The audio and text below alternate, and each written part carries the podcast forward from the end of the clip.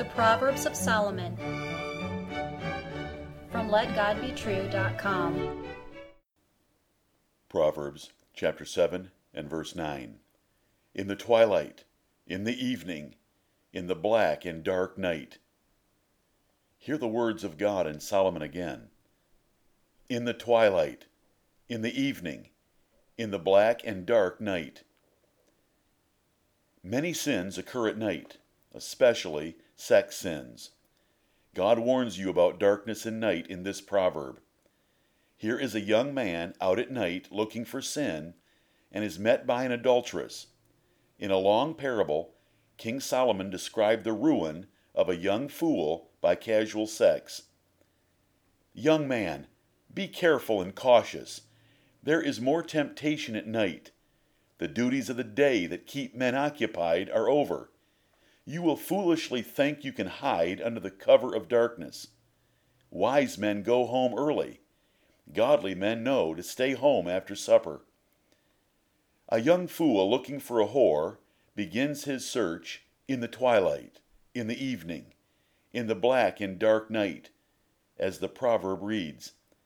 He does not go near her house in broad daylight, for he would be seen and she is not as easily found then either, for she must also hide her activities. Job described adulterers this way The eye also of the adulterer waiteth for the twilight, saying, No eye shall see me, and disguiseth his face. That is found in Job 24 and verse 15. In another place, Job 24 verses 13 through 17, Job goes much further to describe how various wicked men hate the light. Sin causes guilt and shame, and it brings punishment, so men hide sinful activities from view. Jesus said wicked men love darkness to hide their sins, lest the light reveal their evil. Adam and Eve tried to hide their nakedness with fig leaves and the trees of the garden. But darkness has always been the favorite cloak for sex. During daylight, even bad sections of a city look free from sin and vice, but after dark, they are filled with wicked persons using the night to hide identities and activities. Drunkenness, fornication, prostitution, robbery, and murder all greatly increase at night. Bars for meeting sinners for fornication are called nightclubs for good reason. They would not work very well as day clubs. Las Vegas, an American moral cesspool, does most of her business at night. Casinos are experts in human depravity and fulfill the proverb. Restaurants and lounges at night turn the lights down and the music up, for any woman looks better in dull light after a few drinks with fleshly music. The boldness to pursue drunkenness, fornication, and other sins is greatly encouraged by the cover of darkness. Television programming after 9 o'clock in the evening, the watershed hour, is carefully designed for adult audiences with intense and immoral shows or movies.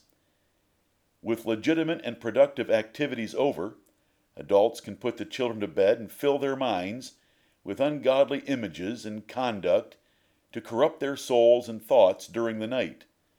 Movie theaters also are mostly attended at night and well into the night, with sinful sex a primary theme of both.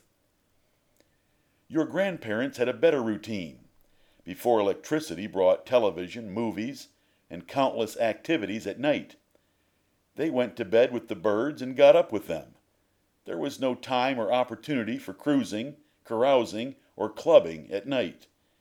They started each day early and worked hard and they ended each day not long after supper. They kept a schedule that promoted that sober time of quietness and resolve in the morning that is now lost. Their emphasis was on how much they could get done in the morning rather than surviving the day to be able to play at night. Their sobriety condemns this generation, which is addicted to amusements and pleasure, and much of it at night. It was once an adage of America early to bed, early to rise, makes a man healthy, wealthy, and wise.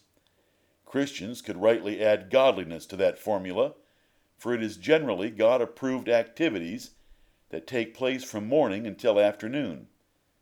Today's Americans foolishly make fun of any old fogey that would go to bed before nine o'clock. If David had stayed in bed with one of his beautiful and eager wives, he would never have seen Bathsheba using the cover of darkness for a bath. What a foolish choice to leave his bedroom and go out at night from the safety of his house. The consequences of just one night out wandering around haunted him for the rest of his life. Not all night activities are wrong, as Paul once preached to midnight and beyond. The Lord Jesus prayed all night on occasion, due to the demands of the crowds during the day. Shepherds were abiding in the field at night when they heard the announcement of the Lord's birth. But these were exceptions and for godly purposes. Curfews for youth are excellent rules, for the minds of foolish teenagers are more prone to the lusts of the flesh after dark, when their actions will be hid and their consciences emboldened to try things they might otherwise avoid. Getting them up early and requiring them to work hard will leave them tired and craving bed when night finally arrives. Let this short proverb affect you two ways. First, be more aware of the sexual temptations at night.